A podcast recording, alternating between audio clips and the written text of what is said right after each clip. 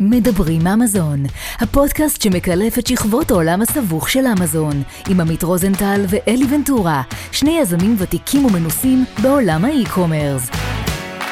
בואו נצא לדרך. ברוכים הבאים לפרק מלחמה של הפודקאסט מדברים אמזון. אה, עם כל המצב שקרה פה, אז ישבנו וחשבנו ואמרנו, תקופה, לא עלינו לאוויר. גם זה לא הזמן הנכון לבוא ולראיין סלרים ולשאול מה קורה איתם ואיפה אנחנו ולמה אנחנו. אבל בוא, בתוך כל המלחמה הזאת אנחנו נמצאים ב... ברבעון החשוב ביותר בשנה, לרוב הקטגוריות, וצריך להתפכח, וצריך לעשות דברים ש... שלא נצטער עליהם אחר כך. אז uh, הכנו לכם כזה פרק קצר, שאלות תשובות, אסקפיזם, ומה קורה עמית? איתך בכל הימים האלה, בכל התקופה הזאתי. סיפורים, אני רק אגיד על קצת האחרון שלי שהאירוע הזה קרה איתי בסיני, אז היה מטורף לברוח משם, זה היה איזשהו יום אה, באמת יוצא דופן בחיים שלי, שאני חושב שעד עכשיו לא כל כך הצלחתי עוד אה, לנחות ממנו. אה, אני לא אכנס בכלל למה קורה, אם קורה, אני רק אגיד שלפחות מהלקוחות שאני שומע, ואני חושב שזה דבר שחשוב, היה מאז השביעי באוקטובר בין שבועיים לשלושה שאנשים היו כאילו אלי באאוט טוטאלי זאת אומרת לא יכלו אפילו לחשוב על, אני לא מדבר על לנהל עסק אלא אפילו על, אתה יודע, לקום בבוקר.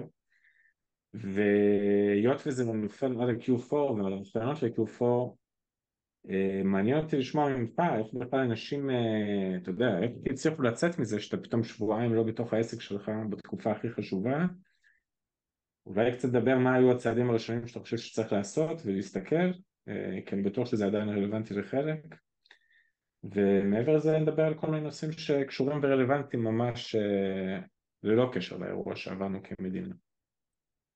אז אצלי, כמו שאתה יודע, הרבה אנשים יודעים גם, עברנו בקיץ אה, עם המשפחה לברצלונה, כך שזו פעם ראשונה שאני חווה את כל הדבר הזה מרחוק. וחתיכת חוויה קיבלנו, זה לא סתם טילים או איזה צוק איתן, אלא חוויה חוויה, ומצד אחד זה, זה כיף שאנחנו בחוץ ואסקפיזם ולא חווים את זה, מצד שני זה קשוח, כי הלב והראש כל היום בחדשות, והמשפחות שלנו שם והחברים שלנו שם, זה, זה מצב מורכב, אבל זה כן מאפשר לי להתנתק ו, ולהגיד, אוקיי, בואו נתאפס על עצמנו ונעשה את העבודה שאנחנו צריכים לעשות. ואני מדבר עם המון סלרים, גם עם חבר'ה באטומיק, אה, מה שאנחנו עושים באטומיק, וגם חברים, קולגות ש... שעושים, ו... וכן, כמו שאמרת, שבועיים, שלושה ראשונים, אנשים קפאו, כי פתאום הרגישו כמו פירמידת הצרכים של מאסלו, שהדבר הראשון שיש לך זה ביטחון, ואם אין לך את הביטחון, אז אתה לא יכול להגיע ללמעלה, להגשמה עצמית, לגדילה, לסקייל. כן, אבל באמת שאנשים היו פה בהלם, כאילו, זה הייתה מדינה, זה לא אנשים, זה מדינה בהלם טוטאלי, זאת אומרת, אני אומר שאני תפס את עצמי אבל הבטחנו שלא נדבר על זה עכשיו. הבטחנו כן, שלא לא, לא, נכניס אנשים לדיכאון. היינו יושבים כאילו מול המסע, אני אישית בעסק שלי הייתי יושב מול המסע, מחשב, לא מול החדשות, ופשוט אה, כאילו בבלק, בלק טוטאלי, כאילו, ואתה יודע, זה באמת סתם, וסלרים ב-Q4 שאתה חייב לעשות כאילו פעולות יומיומיות כדי להחזיק את זה, זה כאילו זה בלתי אפשרי, זה, אתה יודע, אי אפשר לברוח מזה. לגמרי. טוב, אז אנחנו בתקופת החגים של 2023, אה, קרו השנה לא מעט שינויים באלגוריתם של אמזון, בעמלות של אמזון, בעלויות פרסום, הכל עלה, ולכן כן. צריך להיות הרבה יותר אה, אגרסיביים, הרבה יותר דינמיים, הרבה יותר עם מחשבה אסטרטגית קדימה. איך למקסם את התקופה הזאת ואיך להפיק ממנה באמת את המקסימום. אז אנחנו נדבר היום על ארבעה, אה, ארבע נקודות אסטרטגיות קריטיות שצריך לשים לב אליהן. יש כמובן עשרות נקודות, אבל אנחנו בחרנו להתמקד בארבעה. אנחנו נדבר על, על אה, מחירים והתמחרות, מה שנקרא, ואיך עושים את זה בצורה נכונה, על כל עולמות הלוגיסטיקה בתוך ארה"ב ומחוץ לארה"ב, אה, על עולמות הפרסום, ו... על, אה, על קצת אה, מה קורה אחר כך, עם ניהול מלאי נכון, גם במהלך הקריסמס וגם מה קורה מיד לאחר, כי יש לנו פה את החג הסיני. אז בואו נתחיל רגע לדבר על, על, על מחירים. אז uh, קודם כל נגיד שאנחנו תמיד עושים את העניין של המחירים חודש לפני, זאת אומרת כבר בתחילת אוקטובר, איפשהו אחרי הפריים דיי, אה, אנחנו מעלים מחירים על מנת שנוכל להשתמש בבדג' הכל כך חשוב וכל כך אסטרטגי של אמזון, ה-last 30 days lowest price, שהוא בדג' יפה כזה אדום, ומספיק שאתה מוריד בדולר מהמחיר הכי גבוה שהיית בשלושים ימים האחרונים, אתה מקבל את ה badge הזה והוא מושך, והוא עוזר גם לפרסום ל-CTR וגם לאחוזי ההמרה כמובן. אבל עכשיו מאוחר מדי לעשות את זה אם לא עשיתם את זה עד עכשיו, ולכן עדיין אפשר לעשות, אם תרצו לעשות את ה... ליהנות מה badge הזה ב, ב, בתקופה האחרונה של הקריסמס, שהיא ממש עוד חודש בדיוק, אפשר להעלות קצת מחירים עכשיו ולשחק עם המחירים. מעבר לזה, אמ, דילים, דילים זה משהו שמאוד מאוד חשוב להשתמש בו אבל בצורה נכונה. כי יש את הדילים של ה Prime Day, של ה Black Friday וה Cyber Monday שעולים המון המון כסף ויש כל מיני דילים קטנים, lightning deal במהלך הדרך שעוזרים להוריד מחיר ולהעלות מחיר. צריך לוודא כי אמזון לאחרונה מאוד מאוד אגרסיביים בכל עולמות הדילים והם מבקשים שניתן הנחה ממש משמעותית. הקצב המכירות כולם יודעים בתקופה הזאת היא קצב מכירות מאוד מאוד גבוה ו, ובמידה ועושים דיל עם כמות יחידות גבוהה אפשר פשוט לשתות את כל המלאי מבלי להרוויח כלום וחבל. ולכן יש, יש התפתות להשתמש בדילים וזה נכון כי זה עוזר ל ranking וזה עוזר לקצב מכירות וזה עוזר להכל אבל שימו לב שאתם מכווני רווח וזאת שוב גולת הכותרת בקריסמס צריכים להיות מכווני רווח ולא מכירות. הנה, יש לי תן לי שאלה, שאני קטע מקצוען. כתפיסה, אתה לקראת הקריסמס, אתה או אתם או מי שזה לא יהיה, שאתה מייצג, אה, מעלים מחירים כאיזושהי תפיסת אצבע, כאילו כתפיסת כלל, או מורידים מחירים, או משאירים את המחירים קבוע, כאילו איך אתה רואה את הדבר הזה בכלל מבחינת התנהלות?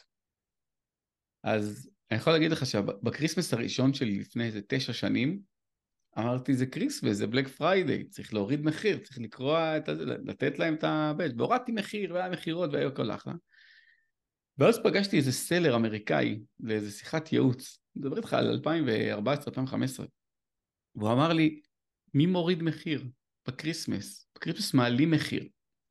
ומאז אני רק מעלה מחיר בקריסמס. וזה לא רק שאתה מעלה מחיר עכשיו, אלא על הדרך, ברגע שאתה רואה את ה sales velocity ואת קצב המכירות עולה, אתה ממשיך לאט לאט להעלות מחיר, אתה שם לב שאתה לא מאבד כאילו גם לא את ה buy box כמובן ואתה לא מאבד את ה sales velocity ואת הדירוג אבל כל יום להעלות קצת את המחיר כדי להרוויח יותר ולמה?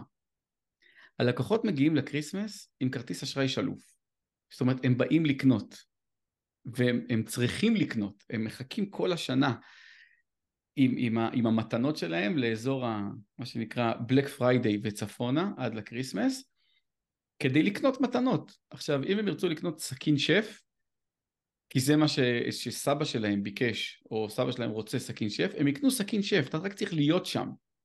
המחיר לפעמים ברגעים האלה יכול להיות לטובתך כשקונים מתנה ובמיוחד מתנה למישהו שהוא קרוב מחיר נמוך הוא לא בהכרח משהו נכון יש לזה כלל אצבע בכמה אתה מעלה את המחירים אה, מהשנה לכיוון קריסמס באחוזים בערך? אז גם על זה דיברנו הרבה ב Atomic, זאת אומרת בוא, בוא נבנה, אתה יודע, Atomic זו חברה ש, yeah. כן. שמבוססת ב, על, על רואי חשבון, על פייננס, ואומרים בוא נבנה אסטרטגיה, בוא נפתח אקסלים ונעשה, אבל זה לא תמיד עובד ככה, אמזונית זה לא עובד ככה, זאת אומרת אפשר לתכנן ולעשות מסגרות, אבל חייבים להיות ממש ערים ועם יד על הדופק, בעיקר על הדירוג. כי אם אתה מוכר 100 יחידות ביום של מוצר מסוים, והעלית בדולר ואתה מוכר 100 יחידות ביום, והעלית בחצי דולר ואתה מוכר 90 יחידות ביום, תבדוק את הדירוג שלך. כי אם ירדת מהקומה, מה, מה, מהמקום השלישי למקום החמישי, כנראה אתה בדרך למטה. ואם תעלה עוד דולר, עוד דולר, עוד דולר, הדירוג שידרדר יעלה לך יותר כסף בפרסום, כי אתה צריך לפצות על זה בלהופיע ממומן בראש תוצאות החיפוש. אז צריך להיות באמת עם יד על הדופק, לא לפחד להעלות מחיר, שוב אני אומר, לא לפחד, אני, אני כל פעם מופתע מחדש בכל כריסמס על כמה אני יכול להעלות מחיר ו- ולגרום ללקוח להיות מרוצה מהקנייה הזאת וגם להרוויח, באמת להרוויח כמו שצריך, כמו שאני צריך להרוויח, אבל תמיד להיות עם יד על הדופק, בעיקר לדירוג. ואם אין לך כלי שעובד, על, שמראה לך את הדירוג ברמה היומית, עכשיו תירשם לכלי כזה, זה שווה את ה-19 דולר בחודש או 29 דולר בחודש, יש את דאטה רובע. אתה רוצה לפרסם? מפרסם בלי לקבל עמלות. DataRova, אנחנו עובדים איתו שהוא אחלה כלי, יש את DataHawk שהוא אחלה כלי, אה, לדעתי Helium גם עושים את זה למי שיש מנוי, עושים ranking. סופר סופר סופר חשוב, כי הדירוג האורגני הוא, הוא המלך באמזון.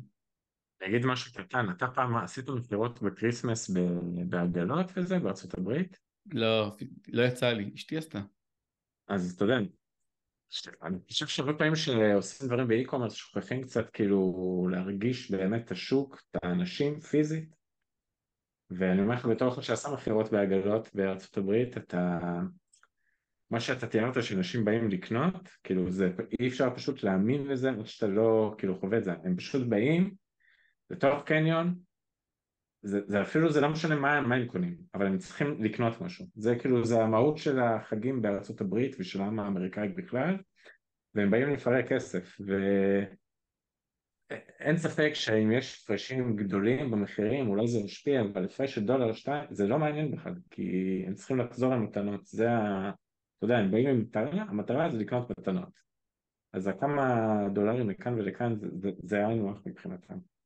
אגב, הוא... יש לי אנלוגיה טובה. אני מבין, יש, יש לי אנלוגיה טובה לזה. וזו אנלוגיה ש, שיכולים להתחבר אליה, ישראלים. כשאנחנו טסים לחו"ל, ותגיד לי אם אני טועה, כי אני רואה את זה, נגיד פה ראיתי לפני איזה חודש, לפני המלחמה והכל, חברה של אשתי באה אלינו, והם באו והם טיילו בברצלונה, והיא כאילו נכנסה לקניון, ופירקה את הקניון.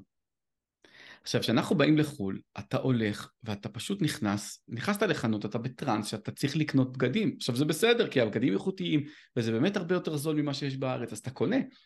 אבל כשאתה חוזר הביתה, אתה אומר, וואו, קניתי המון, נכנסתי במוד קנייה. אתה מסכים איתי? אתה יודע, אתה נותן סיפור, אני אשאל אותך ככה, אתה יודע מה? אם אתה עכשיו נמצא בבית, day to day basis, אתה לוקח את הילדות מהבית ספר, הולך לעבוד, חוזר מהבית ספר, חוזר מהעבודה, כשאתה בחו"ל אתה הולך, אחד הדברים שאתה אומר, וואו, בואנה, יש לי זמן אה, לעשות קניות קצת, אז אתה הולך פתאום לחנויות שאתה ביום יום אפילו היית חושב להיכנס לשם.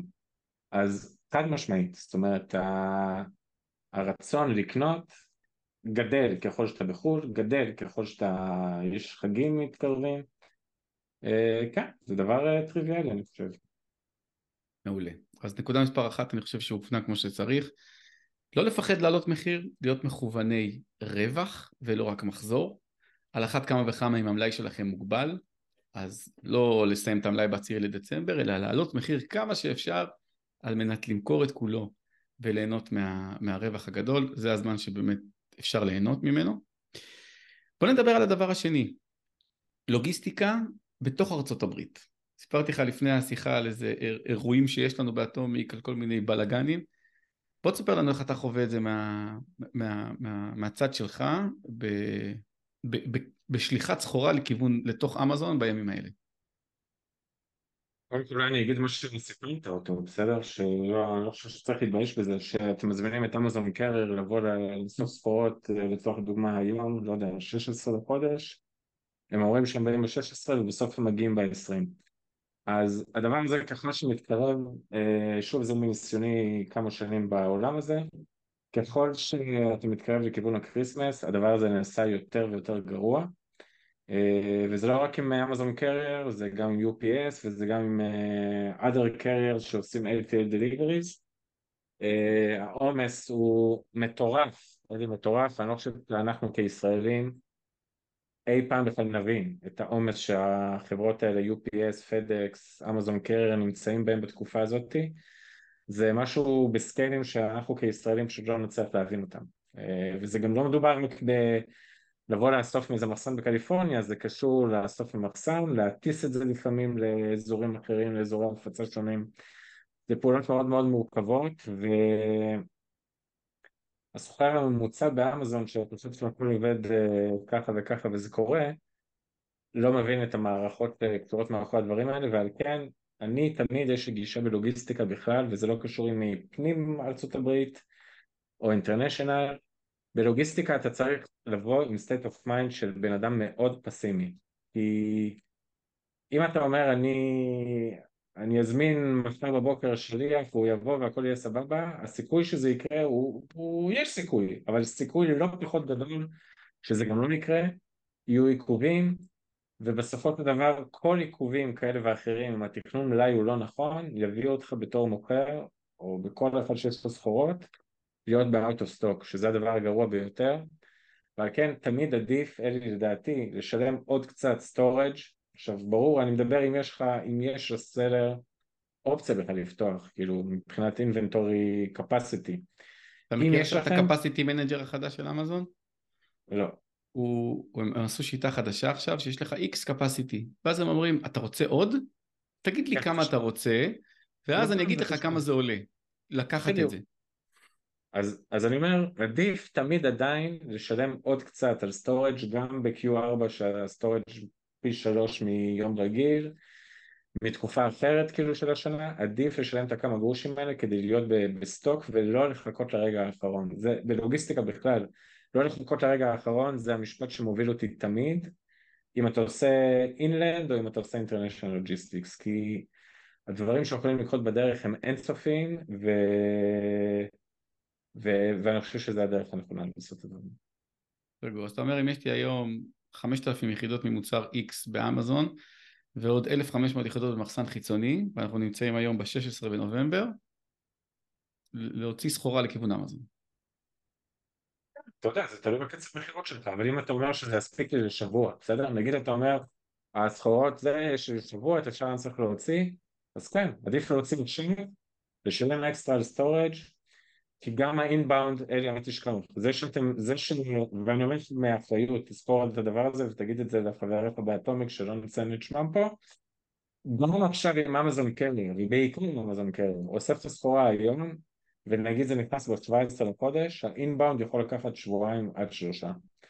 ואם האינבאונד לא נגמר, ובאמזון קרר ספציפית זה הכי גרוע, אני לא יודע להסביר את זה אבל זה הכי גרוע, אם האינבאונד, נגיד ונגמרת ביעדים שלך מבחינת הזמנים שזה צריך להיות בתוך אמזון, אף אחד לא מבטיח לך כמה זמן האינבאונד ייקח, והאינבאונד כן. יכול לקחת הרבה מאוד זמן בתקופות האלה, ועל כן המקדם ביטחון צריך להיות אפילו עוד יותר גדול במקרה הזה. הבנתי. אז זה מוביל אותי לנקודה הבאה, משהו שאנחנו עושים אותו כל שנה, וזה עולמות ה-FBM.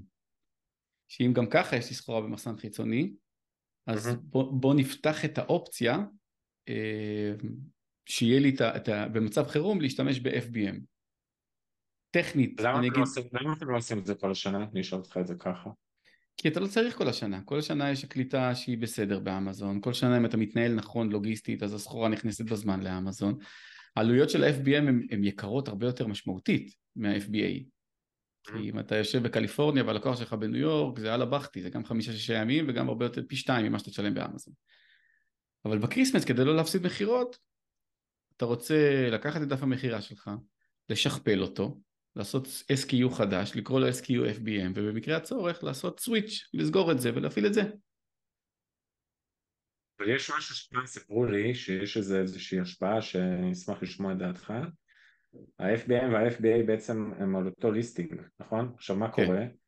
ב-FBM, ב-FBA אמזון אחראי למסירה, זאת אומרת אם עכשיו הבטחת 24 שעות וזה לא הגיע אז אמזון אחראים על זה. ב-FBM אתה יכול לתת את זה ל-UPS, UPS דפקו אותך, אתה מקבל עכשיו bad review. איך אתה מתמודד עם הדבר הזה? זה לא review, אתה מקבל פידבק שלילי לחשבון. ריוויו יימחק. איך אתה מתמודד עם הדבר הזה? אתה לוקח מקדם ביטחון. זאת אומרת, אם, אם אתה סוגר עם UPS, או המחסן שלך אומר ש-UPS יעביר את זה תוך שלושה ימי עסקים לכל מקום בארצות הברית, אז אתה מתחייב לחמישה. לי עוד לא הייתה תקלות בדברים האלה, התחייבתי לחמישה, וגם אם זה הגיע אפילו קצת באיחור, מקסימום הלקוח פונה ואתה מסביר לו, או אפילו מפצה אותו בחמישה עשרה דולרים והכל בסדר. אבל גם אם לא, וגם אם הלקוח משאיר פידבק שלילי, זה פידבק שלילי בחשבון. זה, זה לא נעים, זה לא כיף, אבל הוא יושב שם מאחורה וכמעט אף אחד לא שם לב אליו. אה, אתה יודע, שרואים את זה את כל עולמם, אז זה כנראה עניין של גישה וניסיון גם, אתה יודע, בחיים, בכלל, בדבר הזה. כן. עכשיו יש עוד טיפ שאני, שאני ממליץ שאנחנו עושים אותו, אפילו הפיליפינים, אנחנו נותנים אותו לצוות הפיליפיני שעושה את זה, זה לקראת סוף נובמבר, תחילת דצמבר, אמ, להתחיל להסתכל ברמה היומית על ה list ים שלכם בשני zip code ים, אחד ב zip code בניו יורק, שזה נגיד 10001, ואחד ב zip code בלוס אנג'לס, 90210, ולראות את הזמני הגעה. כי יכול מאוד להיות, בגלל שהמלאי זז בתוך אמזון הרבה ומזיזים אותו, יכול מאוד להיות שיהיה לך בלוס אנג'לס פתאום זמני הגעה של שבוע, שבוע וחצי, וכתוצאה מכך אתה תפסיד מכירות, ואתה גם לא תדע למה. אתה לא תדע למה אחוז ההמרה שלך יורד. אמ, סבבה. אז זה ב-FBM, אתה מדבר על FBM במקרה. לא, לא, מדבר על FBA. FBA. במיוחד למוצרים שזזים בקצב גבוה הרבה יותר מהרגיל. נגיד לנו יש איזה מוצר שמוכר ברגיל, בשוטף, בוא נגיד 20 יחידות ביום בממוצע, mm-hmm. ובקריסמס הוא יכול למכור 400 יחידות ביום. האלגוריתם של אמזון, של המחסנים, לא יודע להתמודד עם זה.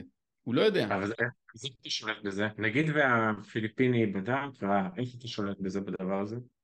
אז אנחנו מכינים אקסטרות לדברים האלה, שוב זה מקרים חריגים, ואז אתה שם כן. סחורה גם במחסן בניו יורק, חיצוני, ואתה שם סחורה גם במחסן אה, בלוס אנג'לס חיצוני, שבמקרה הצורך אתה פותח אפילו לשלוח SPD לאמזון, אבל אתה יודע שאתה ממלא את המחסן בניו יורק, באיסט קוסט. יפה. בוא נדבר קצת על פרסום. לא, לא שאתה עושה את הפרסום ברמה היומית, ואני מבטיח לך שאם היית עושה פרסום והיית מנהל פרסום יומיומי, לא היה לך שיער שחור על הראש, אלא הוא היה טיפה יותר לבן. אין לי שיער על הראש, זה כי אני עושה לוגיסטיקה. נכון. אבל אמזון בשנה האחרונה אה, באופן טבעי העלתה את מחיר הפרסום, אני אומר אמזון העלתה ולא התחרות העלתה כי יש לי הרגשה שמשהו שם שיידי מאחורה, אבל בוא נגיד בגלל שהתחרות עלתה הבידים עלו וה-PPC כן. הפך להיות אה, אה, אחת ההצעות המשמעותיות. צריך לשים לב משמעותית לכמה אנחנו מוכנים להיסחף בבידים. יש לך איזשהו הבדל בין התקופה הזאת לתקופה אחרת בשנה? כי ה-PPC בטח. כמובן זה אז בואו נדבר על זה קצת. בידים מבוססים על תחרות. ביד זה קליק. זאת אומרת, אני בוחר שף נייף ואני רוצה לשלם עליו ביד של שלושה דולרים, אז זאת התחרות שלי שלושה דולרים. עכשיו, אם כולם שמים bid של שתיים וחצי דולר ואני שם שלושה דולרים, אז אני אופיע בראש תוצאות החיפוש.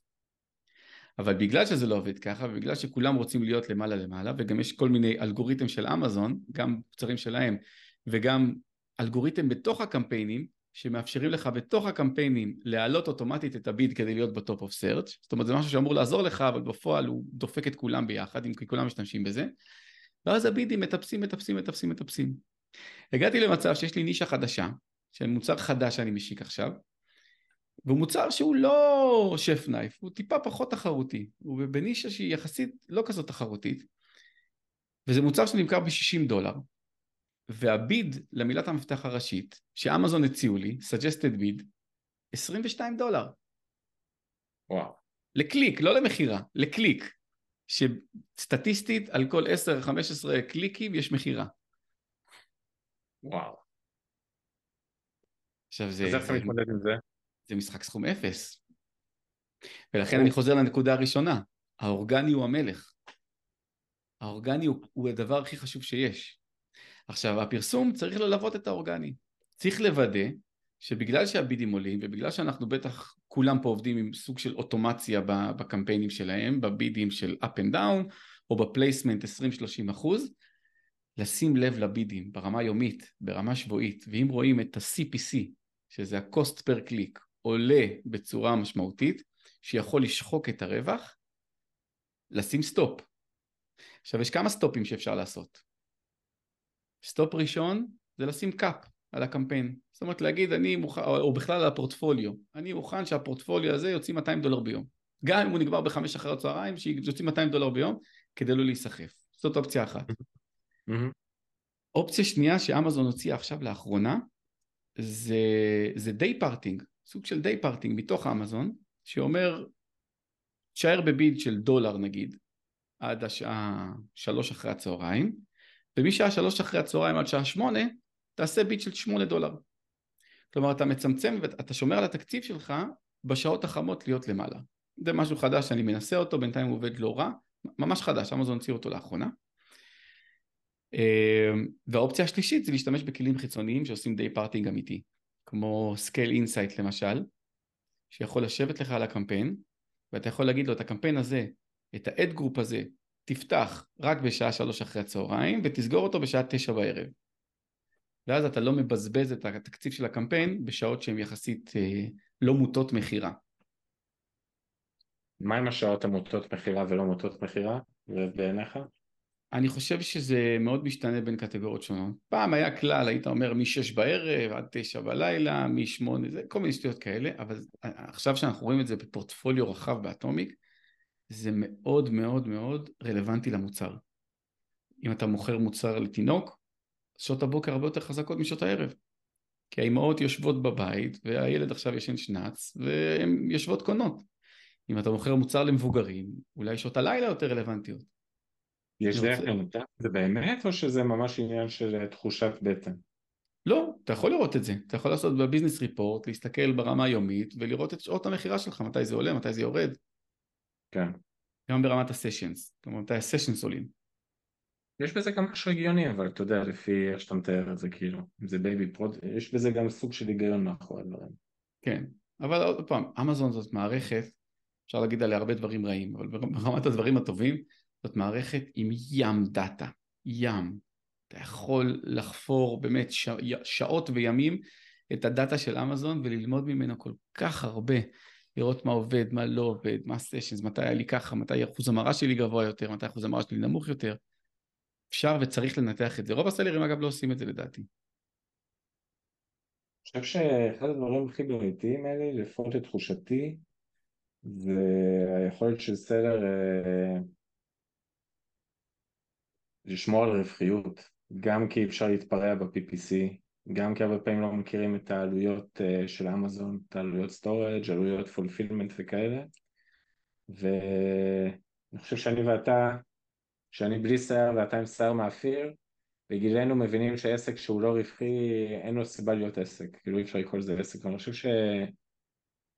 שאנשים חייבים להיות מודעים לסיפור הזה, לרווחיות שלהם ואיפה להוציא את הרווח ואיפה לחסוך ברווח. בהחלט. מי, ש... מי שלא מבין מה, מה גוזר לו את הרווח, שיעשה את זה עכשיו, רגע לפני הקריסמס. אה, אולי, אולי המחיר שלו נמוך מדי. כן. כן.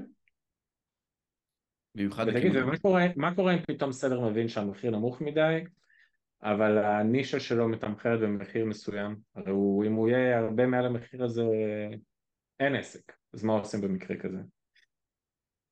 בוא אני אספר לך על, על, על נישה שנכנסנו אליה לא מזמן mm-hmm. וזה חשבון שאני מנהל אותו בצורה מאוד קרובה אליי כי mm-hmm. היה את הסיפור הזה זה אחד המוצרים הוותיקים בנישה עם הרבה ביקורות עם נתח שוק מאוד מאוד נכבד בנישה והוא מכר ב-24.99 במשך תקופה ארוכה חודש אפריל האחרון נכנס מתחרה שהוא במקרה אחד המותגים הגדולים ביותר באמזון, מהטופ 10 של אמזון, זה מותג של מאות מיליוני דולרים בשנה, שמוכר כמעט את אותו מוצר, כמעט בלי ביקורות, ב-17.99, ב-16.99. עכשיו הוא נראה אותו מוצר. הם שפכו שם כמויות פרסום אדירות, פסיכיות. כאילו הם, הם מכרו בטירוף בלי להרוויח. אני יודע בלי, אני יודע בדיוק כמה עולה המוצר, אני יודע שהם לא מרוויחים, וגם אני יודע שזה בסדר מבחינתם כי יש להם כיסים מאוד מאוד מאוד מאוד עמוקים. היה עוד מתחרה, שהוא בעצם אמזון בעצמה, אמזון ונדור, שמכר גם את אותו מוצר, וגם הוא ירד ל-16.99. אז למשך תקופה בקיץ, זה מוצר קיץ, אז אמרתי, טוב, גם אני רוצה לעשות את המשחק הזה. הורדנו את המחיר ל-18.99, 18.64, קצת מעל המחיר שלהם, כדי כן להגיד, אנחנו בפרימיום מסוים, אבל לרדת. כמות המכירה שלנו, כמות המכירות שלנו עלתה משמעותית, אבל לא הצלחנו להרוויח טוב. זאת אומרת, הרווחיות נשחקה. אי אפשר להיות ככה לאורך זמן. לקחנו החלטה שאנחנו נשארים ב-24.99. המחיר שלנו יהיה 24.99. מדי פעם אנחנו עושים 7 days deal, best deal, לשבוע, שמורידים ל-18.74 ועולים. ו... ואני יכול להגיד לך שהתוצאות הפתיעו גם אותי. כלומר, נתח השוק שלנו נשמר. אנשים קונים את המוצר שלנו בקצב מכירות בין השני השלישי בשוק. ברמת הכמות units, למרות שהוא עולה 24.99 ויש לך את אותו מוצר שאתה קונה ב-16.99. אז, אז יש גם ערך לסוג של פרימיום, ושוב זה מוצר שהוא באמת basic, אבל כנראה אנשים אומרים אוקיי כולם מוכרים אותו ב-16.99 פה יש הרבה ביקורות, הביקורות האלה טובות, הוא מוכר ב-24.99, הוא גם אני רואה אותו בכל מקום כי הוא מדורג גבוה, סביר שאני אקנה אותו. כן, לא לפחד ממחירים. רק אני חושב שהדברים שצריך להגיד פה זה שאנשים יזכרו את הבדיקות האלה לעשות לפני ולא אחרי. נכון. אבל שוב, תמחור זה, זה קונספציה שאני הייתי איתה באמת תקופה. אני, אני באתי כאילו עם הקונספציה הזאת גם לאטומי, גם מכרתי את הפעילות שלי, ואמרתי אי אפשר לעלות מחיר במוצרים האלה, זהו, זה הנישה, אני, זה המחיר, אי אפשר לעלות מחיר. בוא ננסה לחסוך כן. בקוק, ננסה להציב במפעל, אי אפשר לעלות מחיר. ואני כל פעם מחדש מוכיחים שאני טועה. באמת, מוכיחים אותי ואני נהנה מזה. גם במוצרים שאני מכרתי אותם שמונה, תשע שנים, שאני יודע שאי אפשר להוריד מחיר, והיום אני מוכר אותם כמעט פי שתיים במחיר הגבוה. גם בנישות אחרות, שלאט לאט אנחנו מעלים מחיר, מעלים מחיר במהלך השנה וגם בקריסמס. מעלה מחיר, מעלה מחיר, ואתה רואה שזה בסדר גמור. זאת אומרת, הלקוח האמריקאי מקבל את זה, מבין את זה, קונה. יש לך את הנכס. אני חושב שבסוף מה שחשוב זה כמות ביקורות ושהמוצר אה, ייראה טוב ויימכר כמו שצריך. בדיוק. בוא נדבר על הנקודה האחרונה. יש לנו כריסמס, הכריסמס עובד לפי התוכניות, הכל בסדר, הכל טוב. אנחנו תמיד צריכים לזכור שמתי החג הסיני השנה, סוף ינואר יוצא? מה התאריך העברי שלו? 22, 24, יפה. הסינים יוצאים לפגרת חורף. בוא נדבר קצת על מתי אתה ממליץ לעשות הזמנה, בהנחה שייצור זה בין 30 ל-45 יום, ו, ובכלל ספר לנו קצת על, ה, על היחסים כרגע, כי אתה יודע, אני שומע קצת בחדשות והכל שהסינים לא אוהבים את ישראל ומוחקים אותנו מהמפה וכל מיני שטויות כאלה, אז, אז מה קורה עם זה שם? קודם כל אני אגיד גם שעמיתך, כאילו עמית ועמיתך יוצא לאיזה חופשת דוב, שנת דוב לאיזה שבוע בתקופה הזאת, אבל אה, ברצינות, אה, קודם כל מתי צריך להתחיל אה, לייצר? בוא נגיד שאתמול, ואם לא אתמול אז היום, ואני אנסה להסביר למה, כי אני חושב שפה שורש הבעיה שאנשים לא מבינים. סין בתקופה שלפני החג הסיני, האחרונים, באמת האחרונים שבאחרונים שבאחרונים שהאחרונים יוצאים לחופשה בסין זה חברות שילוח והנמלים והמובילים אבל עדיין אם ניקח את זה באופן יחסי, אם חג נגיד מתחיל, שוב אני לא זוכר אם זה ב-22 או ב-24 אבל נגיד ב-22 אז המשרתים יצאו ב-20 לחודש לחופש, בסדר? אבל הספקים שלכם יצאו לפחות שבועיים לפני בסדר? זה דבר אחד, זאת אומרת רוב הסינים, רובם המכריע, בטח עובדי ייצור הפשוטים, יוצאים בדרך כלל בין שבועיים לעשרה ימים עוד לפני ראש השנה הסיני, יוצאים כבר לכיוון, ה... הם אוהבים לקרוא לזה home towns, כאילו ה... איפה שהם נולדו בעצם, כדי לחגוג את החג הסיני, כי הנסיעות בתוך סינים ארוכות וכו'. שתיים, יש מפעלים בסין שמוקמים קרוב מאוד לנמל, כשנדבר קרוב מאוד זה במרחק של נגיד חצי יום נסיעה, בסדר? אבל יש גם מפעלים שהם שלושה. רוב הנהגים, בסדר? נהגי המשאיות שעושים את ההובלות האלה, כמו כל הסינים רוצים להגיע הביתה.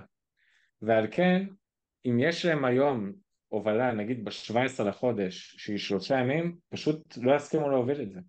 ואם יסכימו להוביל את זה, הם כבר יעשו קופה של פי ארבע במחיר ממה שהיה אמור להיות בצורה רגילה, בסדר? אז מה שאני בא להגיד שככל שאתה מתקרב יותר לפלוג הסיני, אחד, המחירים יהיו הרבה יותר גבוהים, וזה לא רק מחירי השילוח, זה ממש מחירים שקשורים בדומסטיק, בסדר? באוריג'ן, בצ'יין, ושתיים, אה, אני רק אתן לכם הסבר, אני לא יודע אם מישהו אי פעם ראה מחסן של משלח לפני ראש השנה הסיני, אבל זה בערך כמו, תחשוב באמזון, עם קצב מכירות שלך במהלך השנה למוצר הוא 60 יחידות ופתאום יש לך 400, אותו דבר בקטע הזה, בסדר? וואו. זאת אומרת, המחסנים מפורקים. עכשיו, זה לא כשהם מפורקים, אני אומר לך, אלי, כי אני פעם נוכחתי בדבר כזה, נהג משאית שמחכה להיכנס, תקשיב מה אני מסביר לי, לתוך המחסן של המשלח, כן? לא לנמל, למחסן של המשלח, יכול לחכות 12 שעות בתור, בסדר? רק כדי להיכנס להוריד סחורה. עכשיו התור הזה, תמיר אותו לתור לתוך נמל, בסדר? שהמשאית הזו צריכה גם להיכנס לתוך הנמל, הם לפעמים חיכים 48-72 שעות בטור רק להכניס את הקונטיינר לתוך הנמל אחר כך. וואו. ועל כן, בחוק מבחינתי, בסדר? אם אתם רוצים שהסחורה שלכם תצא בבטחה, בסדר? מסין, ולא תתעכב אחר כך עד אחרי החג, ולפחות עוד שלושה שבועות, עדיף לפחות שהסחורה תהיה בתוך, אצל, אצל המשלם, לא אצל הספק, אצל המשלח, בין שבועיים לעשרה ימים לפני החג עצמו.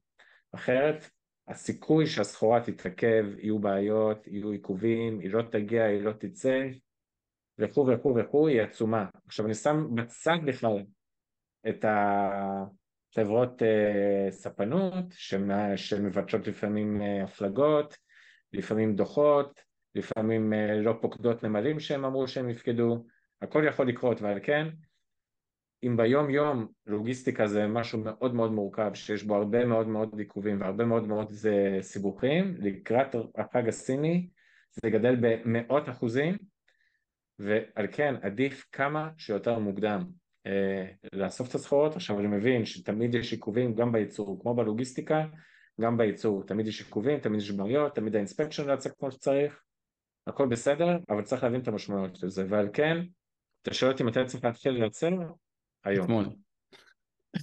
זה, זה, זה האירוע הבעייתי, כי רוב האנשים, אתה יודע, השקיעו את כל הכסף שלהם בלהזמין סחורה לקריסמס, הסחורה הזאת עוד לא התחילה להימכר, אז אני עדיין לא רואה את הכסף אצלי, ועוד לפני שראיתי את הכסף, אני צריך עכשיו להוציא כסף מהכיס כדי לתת מקדמה לספק. זה, זה, זה עולם הקמעונאות ידידי, אתה צודק, אבל אה, אני, אני, אני, אני, אני, אני רוצה שתבין, אם החוק מתחיל ב-24, בוא נגיד ב-24, בסדר? אז שבוע סין סגורה לחלוטין, אוקיי? עכשיו אם אתה רצית להוציא את הסחורה לפני החג, נגיד אמרת אני חייב שזה יצא לפני החג כדי שלא יהיה ב-out of stock, בסדר? ותכננת נגיד שהסחורה תצא ב-20 לינואר, אבל הסחורה הייתה מוכנה ב-18 לינואר ומסיבותיה הם היא לא הספיקה, היא לא הספיקה לסגירה, בסדר? היא בעצם עד שהסינים יחזרו זה בערך בשני רביעי לפברואר אז הם יחזרו, הם ימקידו את הסחורה, אז הם יכניסו את זה לנמל, אז זה יפליג, זה יפליג בערך ב-15 בפברואר. זאת אומרת, בזה שהפסדת את המפלגות לפני החג, אתה, אתה לא מפסיד שבוע, אתה יכול להפסיד בין שלושה שבועות לחודש, בצורה ממש פשוטה. ועל כן אם ה inventory שלך חשוב, ואני מבין שאין כסף, קחו הלוואות ותשלמו לספקים שלכם, כי אתם פשוט תהיו בבעיה מטורפת. בואי אני אגיד משהו למי שלא מכיר, שזה אולי כריסמס ראשון, שני והכל, על, על המשמעות קצת של החג הסיני, ש...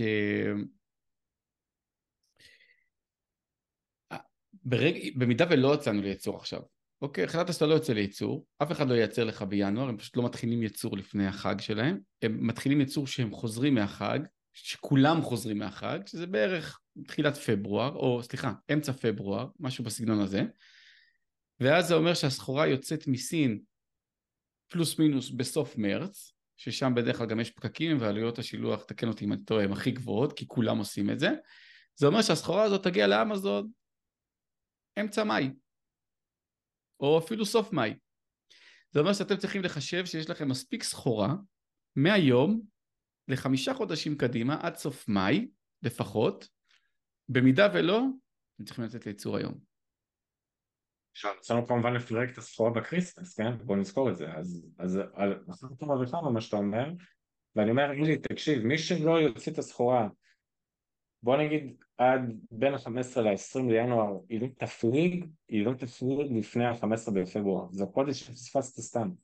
פו, נרדם לך. ואתה יכול לקפוץ שעשות שמיניות באוויר, אבל התוצאה של זה תהיה אחר כך.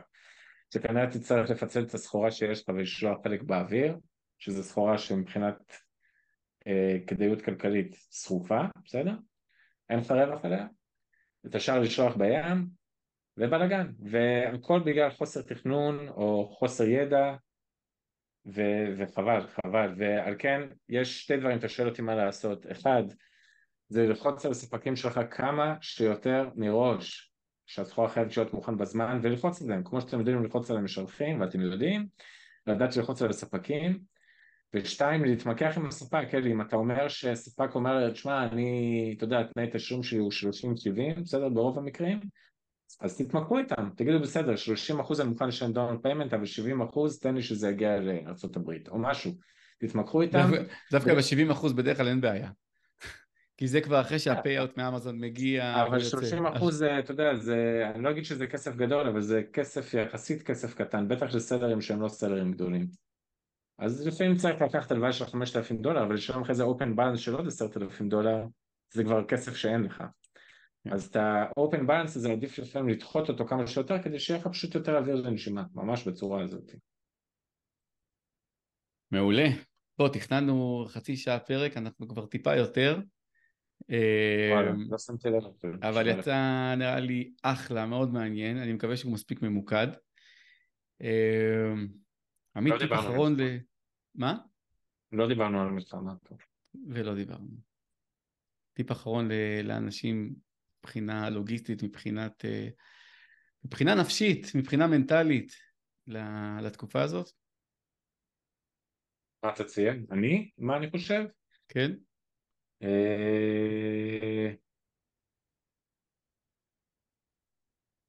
כמו כל, כמו כל דבר בחיים שאני אומר את זה בכל עסק, כאילו גם אם נראה לי שהיער שחור והכל קרס, בהמשך הדרך הדברים יותר אופטימיים, אז צריך את כל הדברים צריך לדעת בחיים לקחת את הפרופורציה הנכונה. לכל דבר יש פתרון, גם אם אתם חושבים שאין פתרון, לכל דבר יש פתרון בסופו של דבר. ואני אוסיף שרוב ה... רוב בעלי העסקים בישראל היום במצב לא משהו.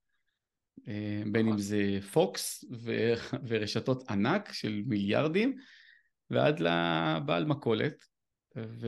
ולנו יש את הפריבילגיה ליהנות מכסף שלא קשור לישראל אז בואו תעשו את, ה, את המקסימום כדי באמת למקסם את התקופה הזאת ואת הפעילות הזאת ווואלה כן העבודה היא, אתה יודע, forgive my language, אבל העבודה משחררת בסופו של דבר. אז אם אתה עובד קצת על ה-PPC, עובד קצת על הלוגיסטיקה, אז אתה קצת שוכח מהחדשות. חד משמעית. אני אגיד משהו גם עוד עלי, ש... שלמדתי כאילו שה... שוב, איזה עסק, לכל אחד יש את העסק שלו, כן? אם זה e-commerce או שילוח או accounting או whatever אני יכול להגיד לך, שה... ואני כן אגיד מילה על המלחמה הזאת, אני חושב שבמדינת ישראל, מה שאמרת, הפריבילגיה הזאת, כאילו סוחרי אמזון וכל מי שמתעסק במשהו שאין לו עסק פיזי במדינת ישראל, זה פשוט יתרון שאי אפשר להסביר אותו, אי אפשר לכמת אותו במילים היום, וצריך לשמוח על מה שיש ולא על מה שאין. מסכים לגמרי עם כל מילה. יאללה עמית, היה כיף, כמו תמיד. דוקטור, כמו תמיד. ונקווה שבקרוב נחזור לעלות סלרים ולדבר על דברים טובים ועל מסעות ועל uh, הצלחות. נגיד רק שמישהו רוצה להשתתף ולקחת חלק בפודקאסט, אז מוזמן לפנות אליי או אליך. בהחלט. אנחנו רוצים סלרים, נגיד את זה גם באנגלית, We are looking for Amazon sellers.